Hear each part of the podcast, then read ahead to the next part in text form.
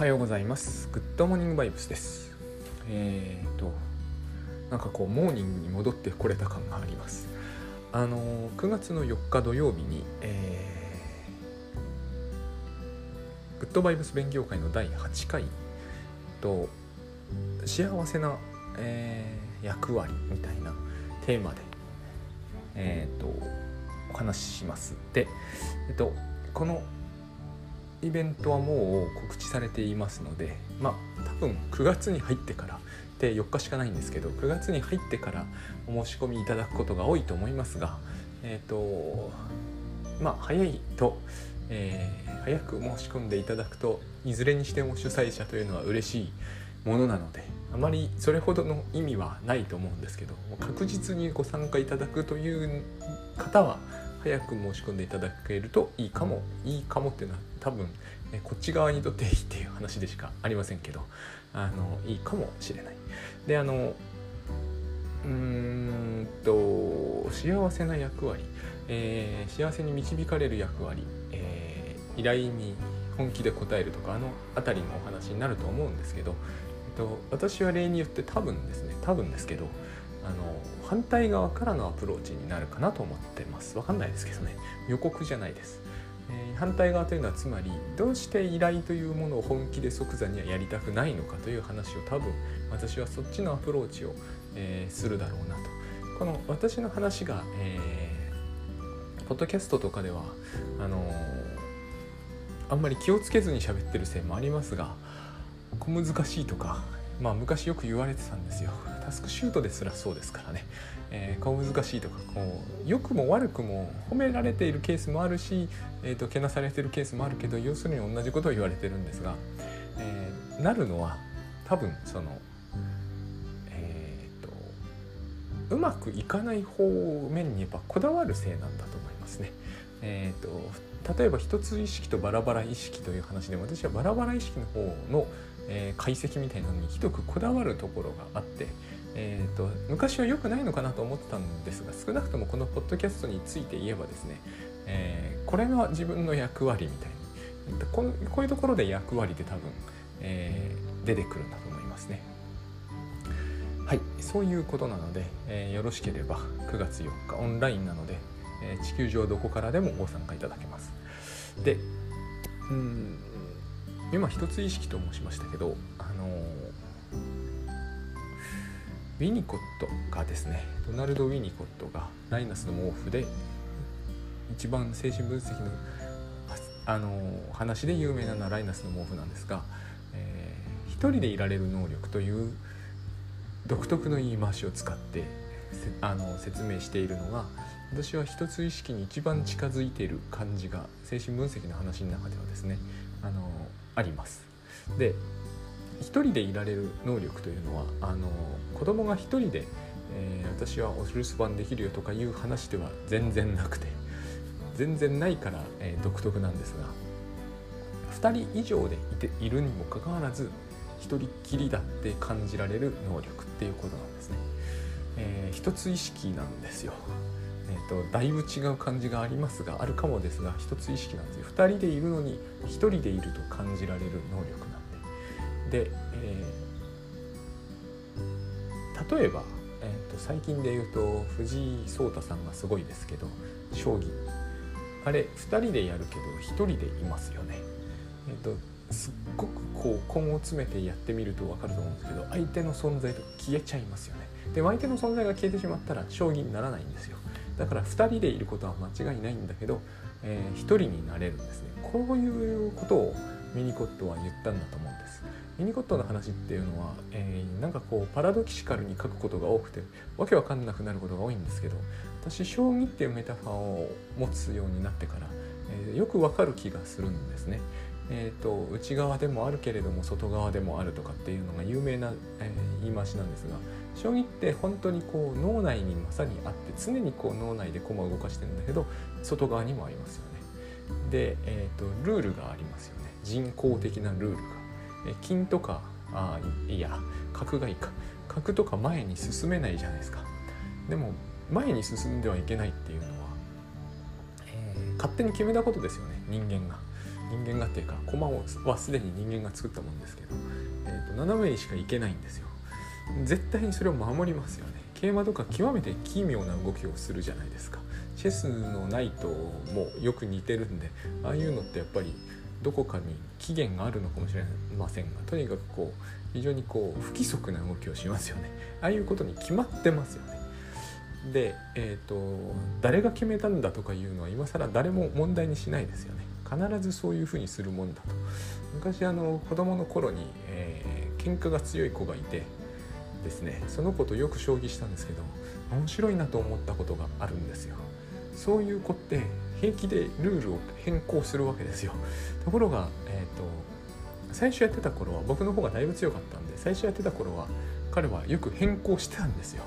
えーと、俺の駒だけは角が後ろに動けるみたいなそういうことを平気でやってたんですけどそれでも僕は勝てるんですよね。小学校23年の頃は。ところがですねその子が強くなってくるとですね絶対にルール通りにやるんですよね。僕はあれ非常に面白い現象だと思いました。当時。えーと、小学生でもこういう風になるんだとこの子は腕力があるから、えーと、別にルール改変が認められるわけですよ。他のあのそこに先生とかいるとダメですけどいなければ、えー、その子がルールですから、えーと、変えられるんだけど変える変えなくなるんですよね。あれは僕は今思えばエリプスだなって思いますね。でそういうことをウィニコットは言ったんだと思うんですよ。ルールというものが存在すると。で誰がそのルールを決めたんだっていうことは問わないことになってるとかってそういう表現取るんですけどそうなんですよねおままごとってそうじゃないですか。えーと、これは、えー、泥団子じゃなくて肉団子ってことにするルールなんですよね。そういうことだと思うんです。そういうことをえ、ー、と何て言うんですか通して、えー、人は2人いようと3人いようと1人きりになれると。そういう時が、えー、そういう風でなきゃいけないっていう、え言い回しなんですね。私はあれが一つ意識っていうものだとある程度考えていてあの確かにそういう風になるんだよなと。例えば娘といる時には達成しやすいんですが、えー、娘は例えば熱盛やってると。で私は本を読んでる。でも1人きりなんだけど2人でいるんですよ。明らかにこれは、えー、人っきりでいる時とは感覚が違うんですよね。すごい面白い現象があると思うんです。で、えー、これがところができないというケースが多々起こるんですね。えー、2人になってしまうわけです。あの恋人同士とかって多いと思うんですよね。2人で楽しもうみたいな話するじゃないですか。1人になれないんですよ。どうしてもその2人でなってしまう。そうすると2人とも、えー、いい時はいいんですけどもどっちかの機嫌が悪くなるとこの2人がすごいややこしいことになりますよね。で、えー、一つの非常によく用いられるこの時に非常によく用いられる私はそのここがやっぱり私の考え方で話がややこしくなっていくポイントなんですけど一つ意識の方に話の焦点をも結べばいいんですけど私は、えーと、バラバラ意識の方に話の焦点を持っていきがちなので話が小難しくなった上になんかちょっと不毛な感じがされると思うんですけど趣味に近いものだと思ってこれを聞いてる方は諦めていただけるとありがたい。えーと、要するに防衛というやつなんですよね。ここで出てくるのが多分フロイトが言う命名した防衛なんですよ。ディフェンスなんです。ディフェンスですからね。えーとまさにバラバラ意識で自分を守るためのディフェンスなんですよ。2つ特に僕はその恋人関係二者関係でせ、えーと、親密な二者関係に起こるディフェンスで、えーと、僕がよくやっぱり確実に多いと思うのが、えー、マニック、えーと、総的防衛。でもう一つが、えー、東映ドイツ化ですね。この番組でも散々お話ししている東映ドイツ化。この2つだなと思います。あのー、彼女なり彼氏なりの機嫌が悪くなると移ってくるじゃないですか。えーと、どうしたのとか言うじゃないですか。別にとかっていうあの漫画でもすぐに出てくるセリフがありますよね。あれやってるうちにどんどん険悪になっていく。あれは、えー、東映ドイツ化だと思います。自分の心理状態を相手に、えーと伝播させることができてしまう。それもちょっとしたやり取りの中でそういうことができる。え怒ってるのとかっていうセリフはすでにダメじゃないですか、まあ、こうやって東映ドイツ化がどんどん進行するわけですよね。これが一つのコミュニケーション手段として使われて絶対これは一人になれないんですよ。でああいう時にしかし嫌になってきて一人になろうとしますよね。この一人になるはさっきのあの親密な時に一人になる一人とは全然違うんですよ。絶対一人になれてないバラバラ意識なんですよね。相手がいることを強く意識している。これがウィニコットの引きこもりといった表現ですよね。相手から自分だけを引き離そうとする。2人でいるんだけれども1人になっていく。だから東映ドイツ化から始まって、えーと、引きこもっていく。この時に使うのが、えーと、ウィニコットはその表現とあんまり取ってないと思うんですけど総的防衛だと思うんですよね。取ってるのかな、えーとそこはちょっと後ほどまた本読んだりします。マニックディフェンスディフェンスなんですよ。えー、よついたてを立てるって表現はあったと思いますね。これは、えーと、社会的引きこもりの場合には、えーと、部屋についたてを立てて本当についたて立てるっていう方もいらっしゃいますから、えー、ついたてを立てて引きこもると一見その人は一人っきりなんですけれども、えーと、その人の心の中ではそうじゃないんですよね。えー、と社会から新種新種っていうんですよねこれこれを新種っていうんだと思うんですよ。侵襲されてくるから、えー、てついたてを立ててこうディフェンスを立てなければならないと。非常にすごいと思うんですよね。心理的なものが物質的なものに置き換わってるわけですよ。えーと、これをこう何て言ったっけ、まあ、なんか言うんですよ。ものものなんですよね。えっ、ー、とこの心理傾向が甚だしく、えー、病的になっていくと例えば、えー、と先生あの私の頭をレントゲンで撮らないでくださいねみたいな表現になっちゃうんですよ。考えが映ってしまいますからみたいな写真にね。これが物化した時の人の心理的な、えー、捉え方なんですね。これ結構有名でレントゲンで撮られると私の考えがバレてしまうっていうあれですね。でえっとあれと言ってもそういう表現があの時々本読んでると精神病理学の本読んでると出てくるということです。で引きこもろうとする時にその総的防衛というのを使うんですけどこの時に層っていうのはつまり、えー、とあれです。いいお母さん悪いお母さんで、えー、といいお母さんの時はいいけど、えー、と悪い時はえっ、と何て言うんですかね。まあアタックするわけですよね、えー、いい時はいいんだけど悪い時はアタックして破壊すると。これがそうですね。つまり関係を破壊するんだけれども、えーと、破壊したということが分かっていないとつまり相手が2個になってしまってるんで、えーと、いい時のやつは自分と仲良くするけど悪い時のやつは破壊してまたいい時時のやつのところに行こうっていうでもそういうわけにいかないんですよ。で、えー、普通に恋愛したり私たちのように生きてる人間はみんなこの悪い方を破壊すると全部破壊することになるということに気づいているので、そうそのものにはならないんですね、えー、相打つみたいにはならないんですよ。その手前のところで止まる。踏みとどまれるということです。そのその時に総的防衛というのを使うわけですね。防衛のためだけに総状態を使うと。あの恋愛でこれをやると微妙ですよね。総的防衛でその時だけ自分が引きこもってえ不機嫌な相手を放っておくとか言うんだけれどもすでにそれはある種の攻撃にもなっている。ディフェンスなんだけど攻撃にもなっていて一歩間違うとその関係を壊してしまいますよね。壊した後その人があああいう時にもうちょっと譲歩しておけばよかったとかなんとか思うならば抑うつポジションということになります。抑うつポジションの抑うつとはこういう意味ですね。で私たちはみんな抑うつポジションに大体いられる入ることはできる。つまり、えー正常なんで言ってみれば、えーと、壊す時は分裂ポジションに行っちゃうかもしれないけど抑うつポジションに後でも必ず戻ってくる。ということそこに悲しみがあるって言い方するんですが、えーと、総的防衛を用いた時ですね、えー、は後で修復するつもりでいるわけですよね。そこが総と総的防衛の違いなんですね、えーと、そうだともう修復するつもり全くないということになるんですがえー、総的防衛の場合後で修復するつもりはあるのでこれがですね、えー、興味深いんですよ。恋愛関係で見ると分かりやすいとは思うんですけどこれがですね日常のそこかしこで割と、えパッと現れるんですね。私はやっぱりセミナーとかの特に後でこのことをすごくこう感じさせられるケースがありまして、えーと、講演とか行ってもそうなんですけれども、え、たまにそういう方がいらっしゃってですね最初ものすごいやっぱ混乱したんですよ。えーと、初めて会う方じゃないですか。あのデートはの相手とかとは違うわけですが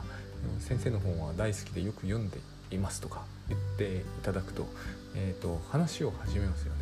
でも話を始めているうちに不意にこうその方が、えー、気分を害したようになってですねパッとその場からいなくなっちゃうというケースがあるんですね。必ずこういう時に私が思うことはえなんかまずいこと言ったよなっていうことなんですけど思い当たらないわけですよ。でそういう時に、え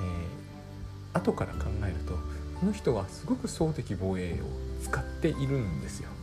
っていうことがやっぱり分かったりするのが、えーと、こういうのを読んでる時に私はこれを病理というふうに考えるよりもコミュニケーションとしのなんか独特のコミュニケーションスタイルと考えると分かりやすいなと思うことがあるんですけど本当にこううまく説明できない、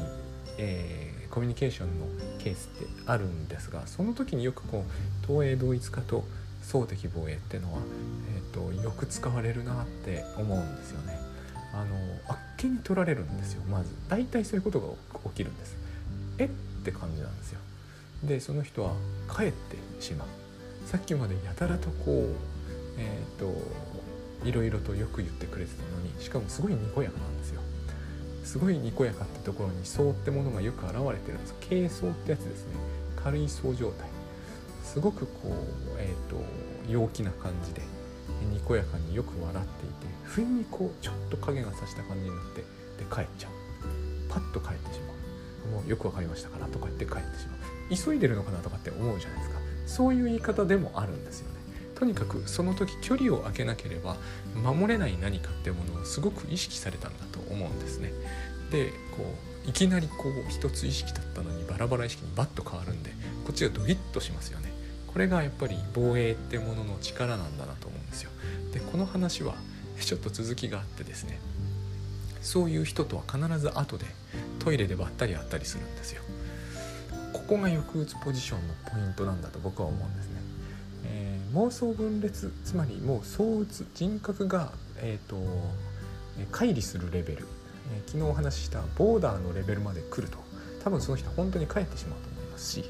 もっとこう厳しい対応で「えーと、いやもう先生に失望しました」みたいなことをパッと言って帰られると本当に帰っちゃうと思うんですけど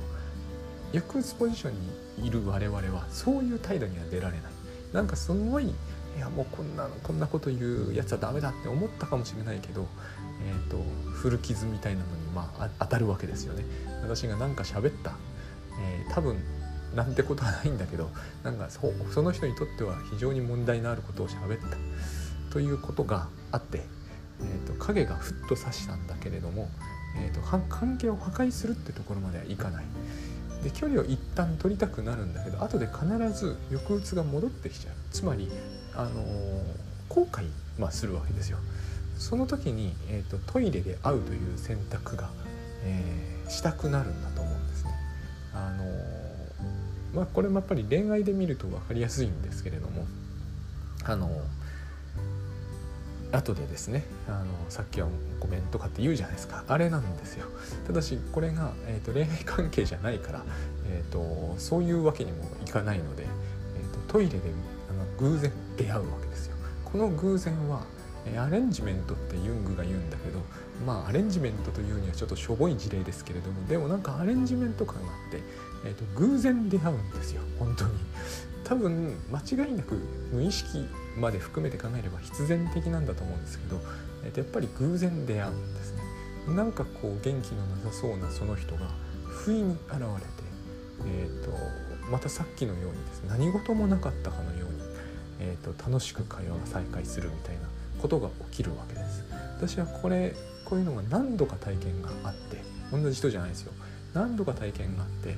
あのこれはマニックディフェンスってものだったと今思えばですね。すごく当時はやっぱりきょとんとしてしまいました。こういうのって巻きたとえ知識があろうとその時に思い出せないでものですし巻き込まれてる時っていうのはとかく分かりにくいんですよ。やっぱりこうショック受けますからね。ええええって感じがするじゃないですか。なんかほんとまずいことしたに違いないみたいに思う。ここう思うっていうのも、えーと、このマニックディフェンスの非常に大事なポイント。こう思わせたいわけです。そこは投影同一化なんですね、えー、単なる投影と言ってもいいかもしれませんけどこういうふうに私に反省させたいというのは間違いなくあるわけですよ。えーと、昨日お話しした脱価値化ってやつですね。最初理想化されてるじゃないですかある程度私は。えーと、すごいいい本ばっかり書いてみたいなそういう理想化されてるわけですよね。セミナーでも喋ってこの理想化非常に大事です。私の喋ってることではない可能性もあるわけですよ。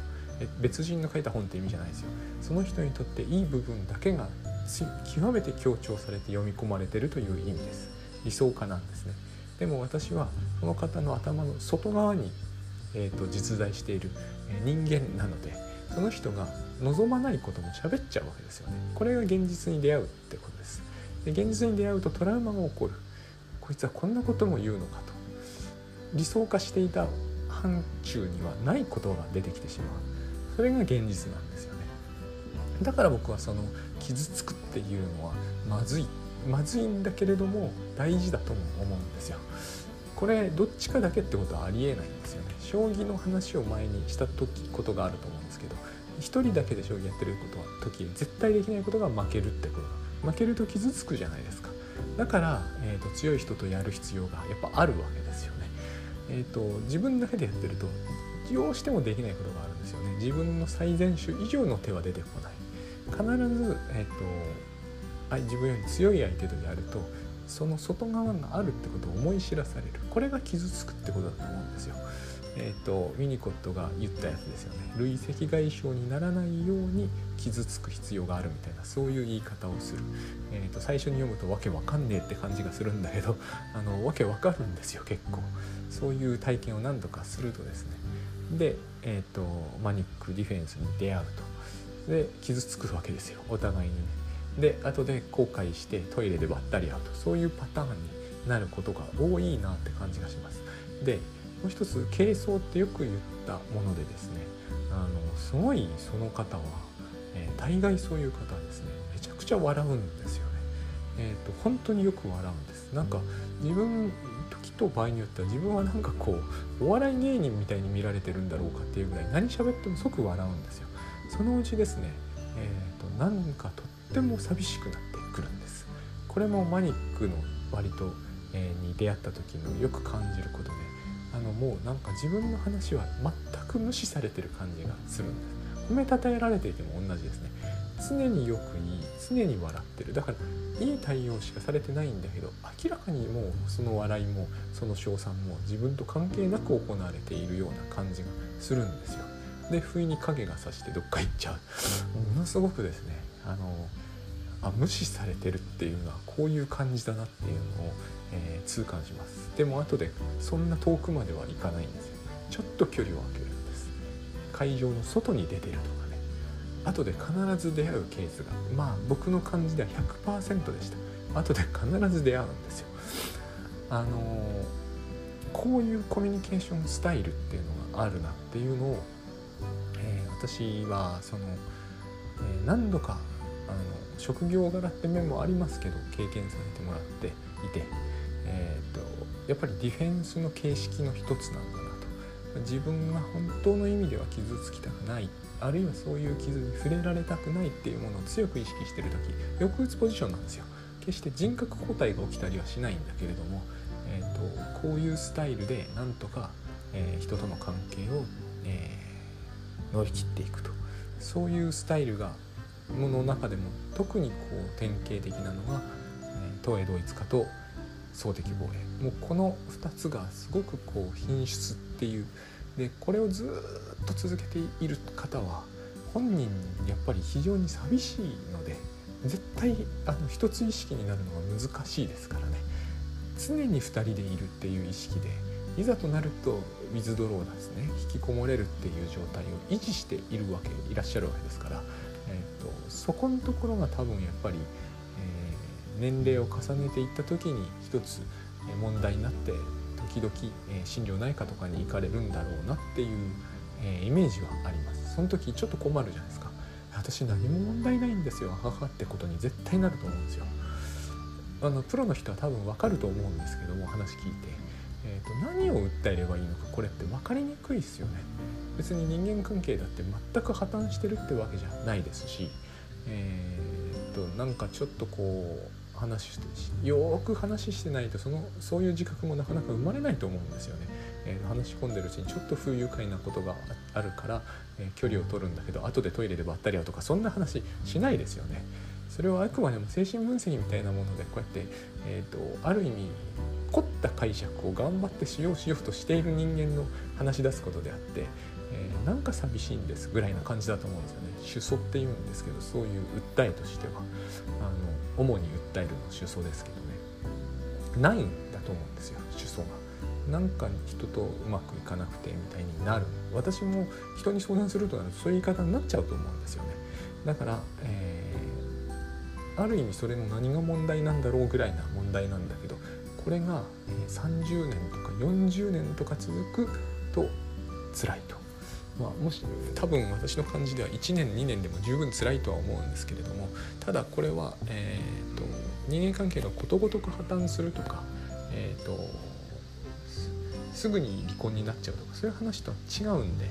えー、て言うんですかね曖昧な感じがあって微妙な感じがあるんだけれどもなんかこのパターンにはまるみたいなそういう訴えなのかなというふうに思います。